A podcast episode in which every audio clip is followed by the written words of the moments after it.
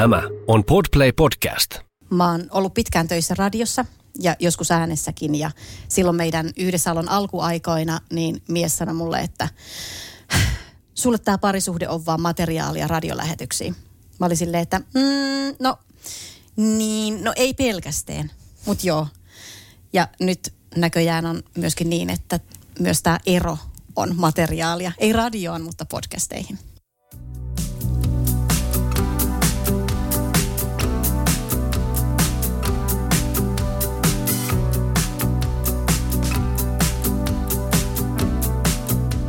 Minä olen Iina. Ja minä olen Aina. Ja tämä on Eropodi. Me ollaan molemmat erottu aviopuolisoista ja lapsiemme isistä jo aikoja sitten. Ja lisäksi meidän molempien vanhemmat ovat eronneet. Me haluttiin tehdä tämä podcast-sarja auttaaksemme ihmisiä, jotka käyvät läpi eroprosessia tai harkitsevat eroa. Tervetuloa taas kuuntelemaan Eropodia. Meillä on täällä tänään vieraana Annika kertomassa omaa erotarinaansa. Tervetuloa Annika. Kiitos. Tervetuloa. Sulla on takana pitkä parisuhde. Se on niin pitkä, että siinä on mennyt puoli sun elämää. Joo. Ja sulla on myös ö, kaksi lasta tästä suhteesta. Ja nyt olet eronnut jokin, jokin aika sitten. Haluaisitko kertoa, että minkälainen teidän erotarina on? No, siis erotarinahan on varsinaisesti vielä kesken, koska me ollaan jätetty eropaperit vasta tuossa maaliskuun puolivälissä. Eli mies asuu vielä kotona. Oho. Mä en edes tiedä, että kuuluuko tässä kohtaa kutsua häntä eksäksi vai onko se vielä niin kuin mies? Mitä mieltä te olette? Vai onko se kämppis? Ei, kun kyse no, on eksä jo siinä vaiheessa, jos on päätetty. Okei. Okay. No siis eksä asuu vielä kotona, koska ö, vähän on hankalaa tässä tavallaan asuntomarkkinatilanteessa löytää sellaista kodin tuntusta asuntoa. Ja sitä on nyt sitten niin kuin etsitty ja ei ole vielä löytynyt, joten odotan, että koska hän pakkaa kimsunsa ja kamsunsa ja muuttaa pois, pois kotoa. Eli, Eli hän muuttaa? Hän muuttaa, minä jään ja tämä on ollut niin kuin selvää alusta asti. Ähm, erotarina, sehän on siis niin kuin tietenkin mun tarina, että mä en voi hänen puolestaansa siitä puhua, mutta se oikeastaan alkoi tuossa elokuun lopulla, syyskuun alussa tällaisella klassisella kysymyksellä, että hän esitti sen siis mulle, että, että mitä me tehdään meidän parisuhteelle. Ja sitten sitä lähdettiin purkamaan ja pikkuhiljaa sieltä sitten paljastui, että hän oli vähän niin kuin hukassa omien tunteittensa kanssa, mutta se ei kuitenkaan niin kuin lähtenyt erotarinana. Eli siis me ei lähdetty niin kuin eroamaan siinä kohtaa, vaan me lähdettiin etsimään ratkaisua siihen, siihen niin kuin tavallaan siihen parisuhdetilanteeseen ja parisuhdehaasteisiin. Me kirjoiteltiin kirjeitä, Driville tosin. Mm-hmm. Siis käytiin tällaista niin kuin kirjallista vuoropuhelua, koska se on jotenkin helpompaa ja ö, sitten ei jää muistin paraan, että mitä kukakin on sanonut mistäkin asiasta. Ö, sitten kelattiin kaikkia erilaisia vaihtoehtoja. Mä yritin saada selville, että mistä tässä itse asiassa niin kuin kiikastaa, että mikä se ongelma on. Et mä niin kuin tavallaan voin ihan hyvin meidän parisuhteessa. Toki siinä ei ollut hirveästi mitään romantiikkaa eikä sellaista, mutta hän selves, hänen olonsa oli selvästikin niin kuin jotenkin tukala. Ja sitten sieltä alkoi pikkuhiljaa paljastuun, että hän haluaa äh, suhteen tai haluaa rakastua, haluaa kokea intohimon tunteita. Mm. Ja sitten päästiin puhumaan niin kuin rakkaudesta noin ylipäätään, että et, mikä tämä meidän välinen rakkaustilanne on.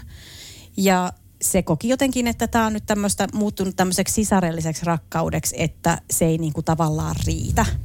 Ja tota, sitten siinä pohdittiin myöskin kaikki, äh, luettiin avoimista suhteista, siis erilaisista tällaisista niin kuin muunlaisista suhdejärjestelyistä, polyamoriasta, tämän tyyppisistä jutuista, mutta kaikki, mulle se vaikutti niin kuin jotenkin tosi monimutkaiselta ja sellaisilta niin kuin kalenterisulkeisilta, että sitten niin kuin pitää miettiä, että kuka on kenekin kanssa ja miten raha ja miten lapset ja miten kaikki tämä niin kuin suhtautuu siihen asiaan. Plus mun mielestä kaikkien niin kuin avoimien suhteiden pohjalla on kuitenkin aika vankka luottamus ja myöskin se parisuhderakkaus. Että et mä en niin kuin voinut tavallaan lähteä ajattelemaan sitä sen pidemmälle, koska tota, mä luulen, että mulla olisi hajonnut pää sit siinä kohtaa, että jos oltaisiin lähetty tällaisiin järjestelyihin. Eli ette missään vaiheessa kokeillut sitä? No me ollaan aikaisemmin meidän suhteessa jossakin vaiheessa, meillä on ollut sellainen, ei avoin suhde, mutta sellainen niin kuin salliva suhde. mutta tota, se, se sitten niin kuin loppu pienen kokeilun jälkeen.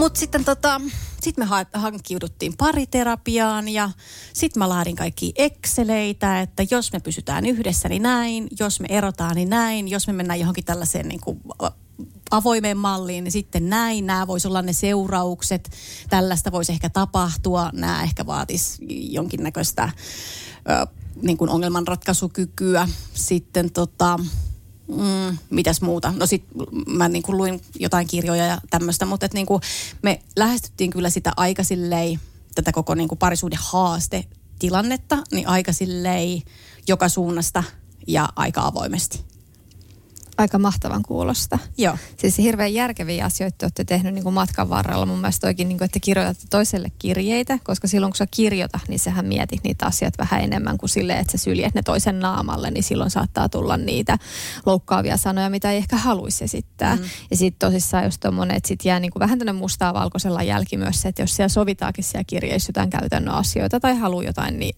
ne löytyy sitten sieltä.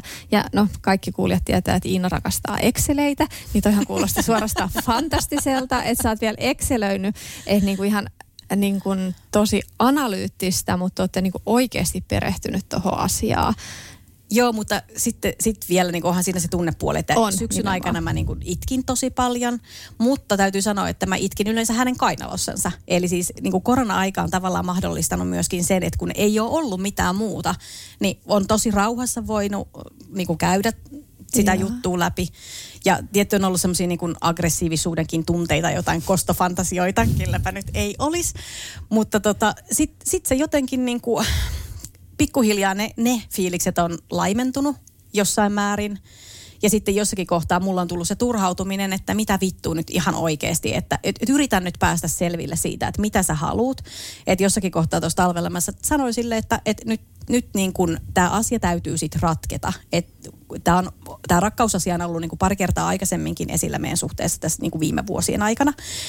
Ja tota, sitten mä sanoin sille, että, että nyt niin kuin joko sä sitoudut tähän avioliittoon ja sitten me ruvetaan miettimään, että miten me fiksataan ne, haasteet, mitä tässä nyt on. Tai sitten sä otat avioeron. Että minä en missään tapauksessa lähde ottelemaan mitään avioeroa ja tämä ei tule olemaan sellainen juttu, että kasvoimme erillämme tai että tota, ää, tämä tehtiin yhteisessä päätö- päätöksestä, että et mä, niin kuin, mä en halua tätä avioeroa, enkä mä niin kuin, tavallaan hyväksy sitä – vaikka pakkohan se tietenkin on hyväksyä, niin. mutta et, niin se on sun päätös ja sä kannat vastuun siitä. Ja kyllähän se sitten on vähän niin kuin sellaista, että sit, sit sä, siinä kun toinen on jotenkin niin, kuin niin syvälle kätkenyt itseltäänkin tunteita, että et miten se onnistuu. Itse niin kuin kaivelee niitä, että et mitä se ihan oikeasti haluaa ja mikä se on se, niin se jotenkin se motiivi. Ja sitten samalla seuraa sitä, että et huomaa, että ei se nyt hirveän motivoitunut ole kuitenkaan sit niinku ihan täysin fiksailemaan ja keksimään niitä ratkaisuja, että et kyllä mä niinku koen, että mä aika paljon sitten vaan odottelin ja tuin sitä siinä sen omassa jossakin mentaaliprosessissa, että mitä se kävi niin kuin läpi. Niin oliko se niin, että sä olit enemmän niiden Exceleitten kanssa Joo. ja näin, että sitten toinen, toinen sitten – Joo, ja Ehkä se omissa on... päissään jotain kävi niin. tai sitten ei käy. Niin... Ja sitten kun sekin on semmoinen, se on tosi semmoinen niin analyyttinen ja älykäs ihminen, mutta sitten se tunnepuoli on ehkä vähän, vähän jotenkin hukassa. Ja sitten esimerkiksi kun me käytiin siellä terapiassa, niin sitten se terapeutti sanoi, että joo, että kirjoittaminen on tosi hyvä, että antaa vaan sellaista tajunnan virtaa tulla. Niin kun sen ihmisen tajunnan virtaan kolme lausetta, kun ei niin kuin ole tavallaan sellaista kykyä ää, vaan antaa ajatusten virrata, vaan että tulee sellainen niin kuin, jotenkin mä sen hyvin miehiseksi ajattelutyyli, että, että tässä on predikaatti, subjekti, predikaatti, objekti ja valmis, ajateltu. Mutta se, on, se on todennäköisesti niin kuin järkevästi kiteytetty lause ja me taas niin. ehkä niin. naisina sit rönsyillään paljon syvemmin ja tuodaan sinne adjektiiveja niin. ja kuvaillaan sitä asiaa niin. syvällisemmin. Mutta silti toi kuulostaa tosi mielenkiintoiselta. Siis ei ole ihanaa, että ihmiset eroaa, mutta mun mielestä olette kumminkin aika mahtavasti tota eroa hoitanut. Niin, kyllä mä koen, että, että on mennyt aika hyvin so far. Mähän en voi tietää, että mitä tässä tapahtuu mm. nyt sitten, kun että varmaan tulee sellainen toinen joku niin kuin kauhea pettymyksen ja surun aalto sit siinä kohtaa, kun oikeasti jää niin kuin asumaan siihen taloon yksin. Ja Niin. niin. sitten jos sä toista ihmistä jakamassa sitä arkea, koska mä luulen, että ne on ne arjen pikkuasiat, jotka tulee merkityksellisiksi, koska ystävillähän voi soittaa aina sellaisista niin kuin oikeasti tärkeistä asioista, mutta sitten sellaiset pienet huomiot, mitä sä teet niin kuin jatkuvasti joka mm. päivä elämässä, ja sitten kun ei ole sitä toista ihmistä, kelle niin kuin tavallaan Jakaa sitä. jakaa mm. sitä sell- sellaisia niin kuin naurettavia pieniä mitättömiä huomioita, niin mä luulen, että siitä tulee aika iso juttu. Joo. Toi on se, mistä me ollaan paljon Ainankaan just juteltu, että mihin sitä kaipaa, niin nimenomaan siihen jakamiseen, että sulla on se joku tyyppi, kelle sä voit päivällä soittaa kesken päivän, kun tulee joku hyvä juttu vastaan. Mm. Et ihan semmoiset pienetkin asiat, että välillä on silleen, että kelle mä soitan, no äitille. Et Niin. Ei ehkä tällä ikää enää pitäisi olla se äiti, jolle soittaa. Ja soitan mä Ainallekin sitten Mm. aika usein näistä asioista.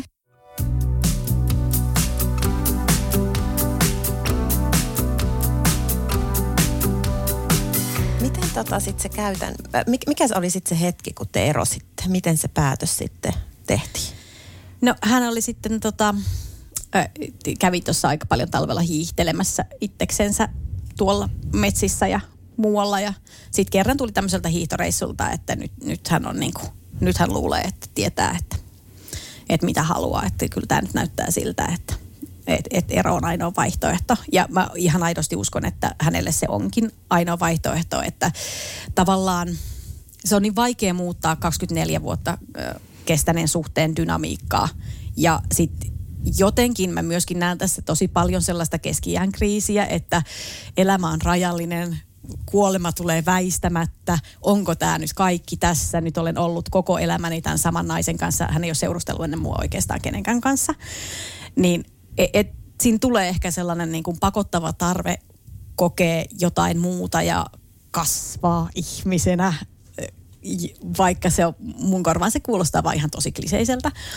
Mutta tota, niin, sitten, sitten hän sai vihdoin pullautettua tämän ajatuksen ulos. Ja sitten mä olin sille aikaa, että okei, no sitten saman tien niin eropaperit vireille. Että sitten ei niin kuin enää jahkailla, että tässä on nyt mennyt jo monta kuukautta tässä, että mä oon odotellut sitä sun päätöstä. Ja toki mä kyllä niin kuin olen tajunnut sen jo hyvin varhaisyksyllä, että tämä todennäköisesti tulee päättymään huonosti. Niin, eli oliko siis niin, että kun tää, hän sanoi nämä asiat, niin sä et saanut itkupotkuraivaria, vaan sä olit enemmän se, että no niin, Excelit esiin, nyt tässä on to-do-lista, seuraavaksi tehdään nämä ja nuo. Mutta en mä ehkä raivaria saanut enää sit siinä mm. kohtaa.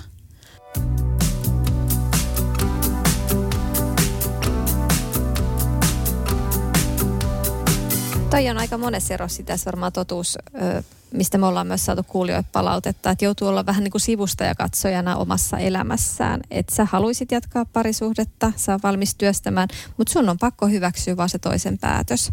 Mm. Että sä et voi pakottaa sitä toista ihmistä olemaan onnellinen sinun kanssasi. Ei voikaan, siis niin kliseinen kun sekin on se lintu ja häkki mm. metafora, niin et se nyt voi, niinku, tai siis voihan, kyllähän ihmiset on lukinut toisiansa kellariin ja pitänyt siellä vuositolkulla. En mä tiedä kuinka paljon avioliitoissa, mutta muissa epämääräisissä kokoonpanoissa. mutta ehkä vähän hankalaa sekin sitten olisi ruokkia sellaista isoa. Tämä kuulostaa jo huolestuttavalta vertauskuvalta. Harkitsit sä tätä ihan vakavasti? No en mä, en mä kyllä harkinnut sitä, mutta tota, kävi mielessä kuitenkin. niin, että pakko se on niinku sit vaan oikeasti päästään irti. Ja sitten tota, niinku jotenkin tähän hyväksymiseen liittyen, niin Saku Tuomiselta tuli joskus syksyllä jossakin kohtaa sen uusi kirja. Mikä sen nimi on? Kaikki on hyvin riippumatta siitä, miten kaikki on. Juurikin näin. Ja siinähän puhuu paljon siitä niin kuin semmoisesta asioiden hyväksymisestä, että paljon helpommalla pääsee, kun hyväksyy asiat, jota, jota nyt elämässä vaan siis tulee kaikenlaisia niin kuin haasteita ja ongelmia eteen. Tietenkään se ei ole siis oikeasti helppoa, helppoa, mm. mutta siis se, että, että vaihtoehtona, jos on niin kuin kaiken näköinen viha ja katkeruus ja semmoinen vastaan pinnistely ja pullikointi ja jankkaaminen ja toisen lahkeessa roikkuminen ja just se kellari, niin, tota, niin, niin se on kyllä auttanut tosi paljon se kirja tavallaan, että aina kun tulee sitten niitä hetkiä välillä, että, että rupeaa ärsyttää ihan tosi paljon tai tulee semmoinen niin vihan leimahdus, että, että helvetti, että minkä takia teet meille näin, että meillähän on kaikki hyvin. Niin tota, sitten jotenkin se, että huh, no niin, nyt minä hyväksyn tämän asian ja katsellaan sitten, mitä tulevaisuudessa tapahtuu. Sitähän ei voi tietää. Ei, se tästä voi hyvä. tulla jotain hyvääkin. Mm. Joo, ja se on, se on hyvä kirja. Toinen kirja, jota voi suositella, jos on tätä samasta teemasta, niin on Eckhart Tolleen läsnäolon voima. Eli juurikin se, että ollaan siinä hetkessä läsnä, hyväksytään se sellaisena kuin on. Mutta tässä tulee tietenkin se, jos miettii ihan omaakin eroa, niin um, siis toinen vastapaino se, että okei, hyväksytään olosuhteet, mutta sitten myös se, että täytyyhän jollakin tavalla pitää myös niitä omia puolia. Niin, niin. Että eihän se tarkoita sitä, että hanskat tiskiin ja niin. että antakaa, lyökää minua antakaa elämän riepotella. Näin, että sekin on sitten se, se tietty asia, mitä pitää miettiä.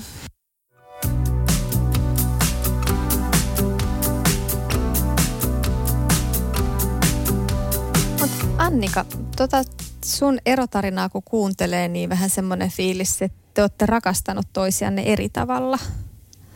Pitääkö niin. paikkansa?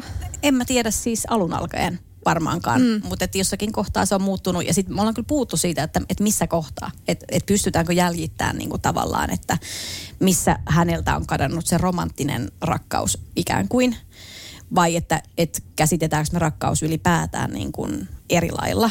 Siis mä jotenkin itse ajattelen, että rakkaus on, se ei ole tunne ensinnäkään, vaan että se on niin kuin aika pitkälle tahtotila ja asenne ja sitten to, toki kaikki tämmöistä niinku kunnioitusta ja toisesta pitämistä siitä huolimatta, että se on välillä tosi ärsyttävä.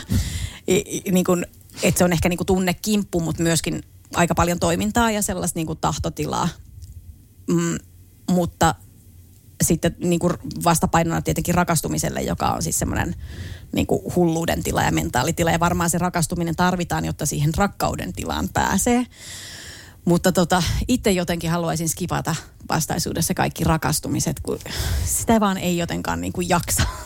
Tiedätkö sitä hommaa? Mä haluan suoraan siihen kumppanuuteen, siihen sellaiseen niin kuin hyvään ja rakastavaan arkeen. Tiedätkö, mulla on ihan sama. Ja, ja just äh, itse asiassa Eckhart Tollen kirjassa Läsnäolon voima oli juurikin tästä rakkaudesta tosi hyvin mun mielestä sanottu, että, että, että elokuvissa ja kirjoissaan se rakkaus jos ku, kuvataan sellaisena, että siinä on se niin kuin mieletön intohimo ja sitten on kauheasti kaikkea draamaa, mustasukkaisuutta ja vastaavaa. Ja että se ei ole sitä oikeaa rakkautta, mm. vaan se oikea on just sitä, että, se, se, siinä, että se, siinä on tosiaan lintu vapaana, että se ei ole missään häkissä, siihen ei liity mustasukkaisuutta, siihen ei liity draamaa. Siinä on niin kuin hyvä ja luottamuksellinen olo mulla on niinku tästä ensimmäisestä versiosta niinku paljonkin kokemusta, mutta sitten tämä toinen, niin se on jotenkin niinku haastavampi äh, saavuttaa ja, ja sitten sit se ehkä vaatii sellaista tiettyä viisautta ja kypsyyttä ja ehkä myös odottamista. Ja tänä päivään tuntuu monesti, että niin kuin parisuhteista odotetaan semmoista rakkauden roihahdusta, joka vie jalat alta. Just se, mikä me ollaan opittu elokuvista. Mm. Ja se on itse asiassa loppujen lopuksi tosi stressaavaa. Niin on, ja siis sehän on sellainen, että ei pysty nukkumaan, ei, ei pysty syömään, laihtuu, mikä on tietenkin hyvä. Mutta siis, siis toki var, siis kyllä mä muistan ne rakastumisen hetket sieltä 24 vuoden takaa. Ihanaa. Niin kyllä, kyllä mä muistan sen fiiliksen, että se oli aivan mahtavaa, mutta sehän on mahtavaa vain silloin, kun se toinen ajattelee samalla tavalla, että olette jollakin tavalla samalla aaltopituudella. Mutta eihän siinä rakastumisen tilassa edes pysty niin kuin arvioimaan, että onko se toinen edes millään tavalla kelvollinen kumppani. Sehän voi olla ihan kusipää, mutta kun sä nostat sen niin kuin jalustalle ja et suostu niin kuin näkemään niitä, niitä ehkä heikkouksia tai sellaisia puolia, mitkä tulevaisuudessa tulee olemaan ongelma. No äläpä, olisikohan tämä just näinen mun parisuhde sotkujen syy. Se on Ai onko semmoisia? Mutta tämä on itse asiassa sitten aihe, mistä me tulee myöhemmin tällä kaudella Eropodista ihan kokonainen jakso. Ja meillä on ammattilainen parisuhdeterapeutti sitten keskustelemassa just tästä näin, miten siinä alussa ehkä tunnistaisikin semmoisen oikeanlaisen rakkauden. Ja millainen ehkä parisuhteen alku on jopa jossain määrin toksinen. Mä en usko sellaisiin, niin kuin, tai omalla kohdallani sellaisiin, just siihen rakkauteen ensisilmäyksellä sellaiseen valtavaan roihahtamiseen. Mä oon niin varovainen, että mä vaadin sen niin kuin, aika pitkän ajan mm. ennen kuin tavallaan uskaltaa myöntää itsellensä, että okei, okay, että tämä nyt ei olekaan pelkkää ihastumista, että tämä saattaa olla rakastuminen ja silleen, että, että mä, mä oon niin samaa mieltä tai en mä tiedä, mm. mitä mieltä sä nyt tässä oikeastaan olit, mutta et niinku, et jos tulisi sellainen niinku, jotenkin äh, ihminen vastaan, joka osoittaisi niinku ihan mieletöntä sellaista rakkautta, niin mä en uskoisi siihen. Musta se niinku vaikuttaisi niinku jotenkin feikiltä ja epäilyttävältä ja siitä todennäköisesti paljastuisi sitten joku sosiopaatti. Oikaas. Mutta mut mun pitää nyt valitettavasti niin sulle sanoa, että nyt sä oot siirtymässä vasta sinkkumarkkinoille jonkin ajan päästä.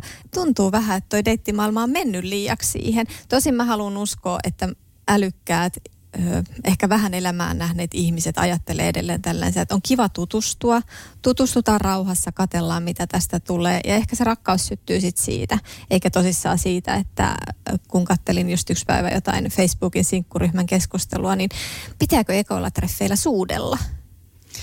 Hmm, mä oon kyllä mä oon kyllä niinku semmoinen pussailijatyyppi. että okei, okay, se onkin näin. okay, mä puhun tälleen, että, että mä en halua rakastua, mä en halua ihastua, mä en halua mitään. Mä haluan vaan olla nytten te, ilman mitään kompromisseja. Mä voin maalata seinät pinkeiksi ja mä voin niinku unohtaa miehen niinku mun elinympäristöstäni ihan täysin. Ja perustaa sellaisen niinku naiskodin ja tehdä siellä naisasioita. Mutta pussailemaan pitää päästä. Mutta niin, sitä mä en tiedä, mutta kun, kun mä tunnen niinku itteni, että mä oon, niinku, mä oon ollut aina tosi suoraviivainen lähestyjä, siis ihan teinistä lähtien, että mä oon niin kuin marssinut wow. pojan luo ja kysynyt, että saanko suudella sinua. Sitten mä oon yleensä jäänyt silleen niin kuin, Ja ne ei ole ajatellut, että sä oot psykopaatti. en mä tiedä, voi olla, että ne on ajatellut, mutta ne ei ole uskaltanut kieltäytyä. Niin, niin mä, mä, vaikka mä niin kuin puhun tässä tälleen niin kuin mukamas järkeviä, että joo, että minä pidän etäisyyttä, ei nyt mitään tässä tule olemaan enää koskaan, ehkä kymmenen vuoden päästä, niin katsotaan vaan niin tuossa jossakin kesäterassilla, kun on muutama punkkulasi pohjalla, niin että mitä sitten niinku tapahtuu. Mä lähden mukaan katsomaan tota. Joo, eh, siis ehdottomasti ja sitten mä jo ajattelin tämmöinen pieni maksullinen luentoki, että tota, Annikan näin lähestyn miestä parhaat vinkit koulutus olisi ihan paikallaan. Joo, mä, mä ilmoittaudun mä, mukaan. Mä kans, mä kans ehdottomasti.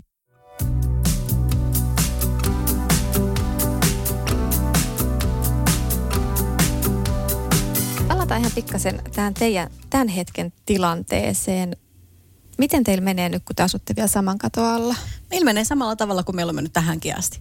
Paitsi nyt tämän koko eroprosessin ajan, niin me ollaan pelattu joka päivä Scrabbleen vähintään kerran. Okay. me ollaan ihan tosi hyviä siinä. Ja niin kuin sitten ehkä sitä kautta sit purkautuu ärtymys, kun toinen saa parempia sanoja ja sitten joutuu itse taistelemaan jollakin yhdellä vokaalilla eteenpäin. Mutta tota, siis nukutaan samassa sängyssä, mm, katsellaan yhdessä dispusantia, tehdään No ihan samalla tavalla niin kuin jaetaan arjen vastuuta, että kumpi kokkaa tänään ja kuka käy kaupassa ja niin kuin tämän tyyppistä hän tekee, kaivelee pihalla kuoppia, vaikka se tulee olemaan minun taloni ja on jo mun talo. Mm niin tota, siellä auttelee niin kuin kaikissa tällaisissa raskaissa mieshommissa. Ja tota, ei ole, niin kuin, ei ole mitään ongelmaa. Ihan sydämestä tuntuu tuo ajatus, että te teette noin, noin yhdessä asioita, kun mä muistan sen, kun me pakoesta jouduttiin Eksen kanssa asumaan se pari kuukautta saman katon alla, niin sehän oli ihan hirveetä kylmien katseiden ja kylmien puukkojen ja niskojen nakkeluiden ja kaikkea aikaa. Ei me kyllä se riidelty silloin, mutta välteltiin toisiamme niin kuin parhaamme mukaan. Nukuttiin mahdollisimman kaukana toisistamme, mihin meidän asunnossa vaan pystyi. Kuulostaa niin jotenkin uskomattomalta.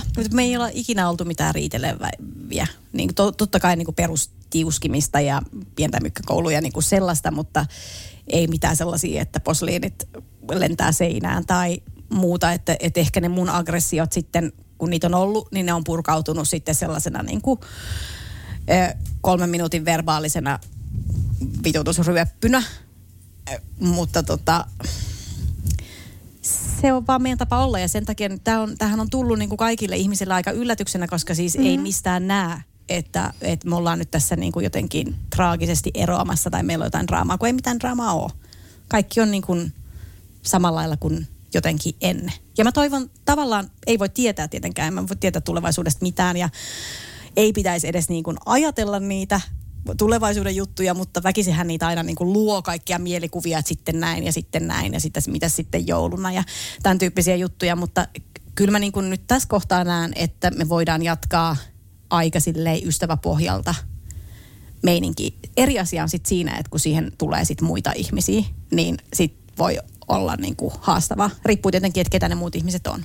Joo, kyllä mäkin, mäkin luulen, että se on usein niin, että, että vaikka aluksi olisikin tosi hyvät välit, niin sitten kun tulee niitä uusia ihmisiä, niin ne kyllä osaa sitten sekoittaa sitä pakkaa aika, niin.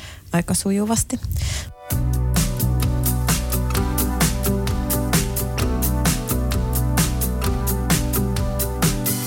Mitä sä Annika oot mielestäsi oppinut tästä koko prosessista? No en mä tiedä, voiko mä vielä tavallaan sanoa, että mitä mä oon oppinut, koska tämä on kesken ja sitten ehkä liian lähellä kaikki asiat. Että ehkä parisuuden mielessä niin tarkentunut se, että mitä mä niin kuin haluan parisuhteen olevan ja mitä mä haluan, että se ei ole. Ja ehkä, ehkä just tota hyväksymistä mahdollisesti snadisti ihan vähän.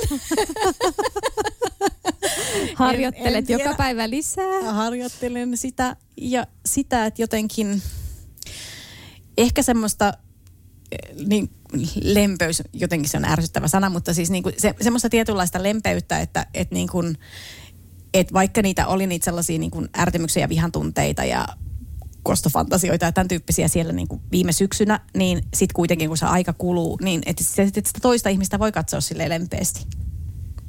Mahdollisesti. Niin, mä, mä, oon, mä oon myöskin niin kuin tosi hyvä luomaan kaikkia uhkakuvia.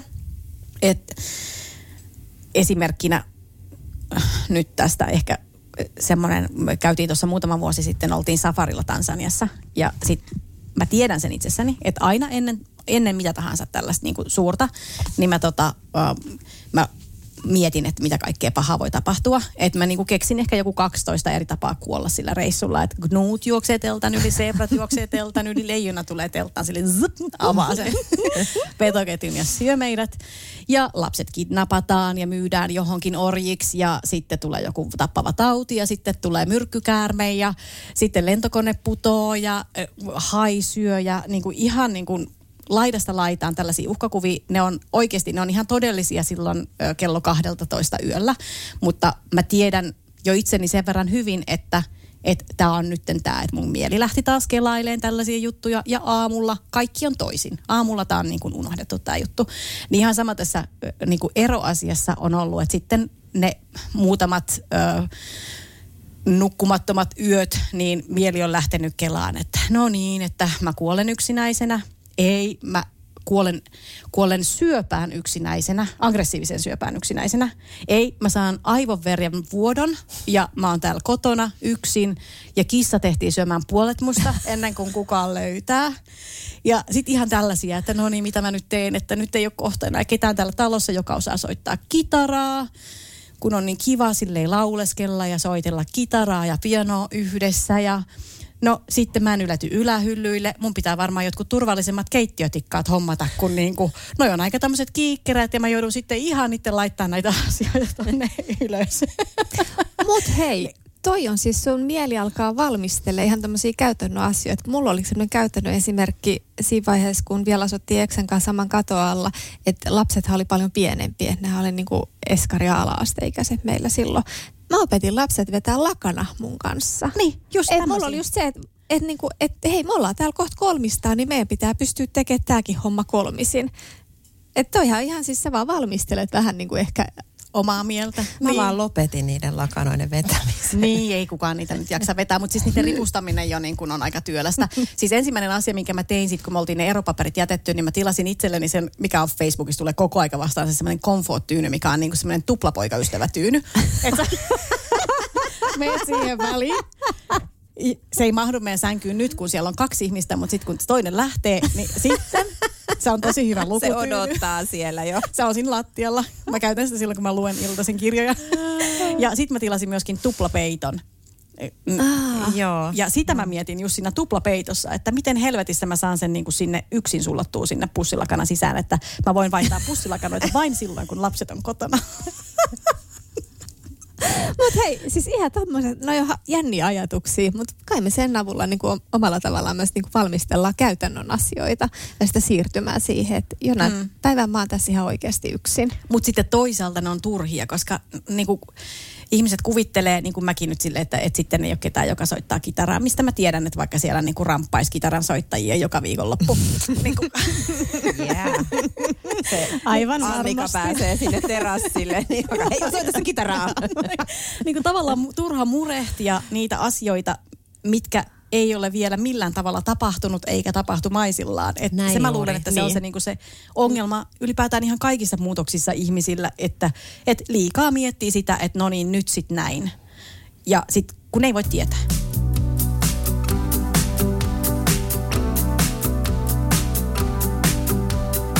Onhan niin kuin erilleen muuttamisessa erossa niin hyviäkin puolia. Tulee paljon vaatekaappeihin tilaa. Mm. Kylpyhuoneen kaapista se, se, niin kuin se viisi senttiä kertaa viisi senttiä kohta, mikä muutenkin on tyhjennetty miehen tavaroille, niin se vapautuu.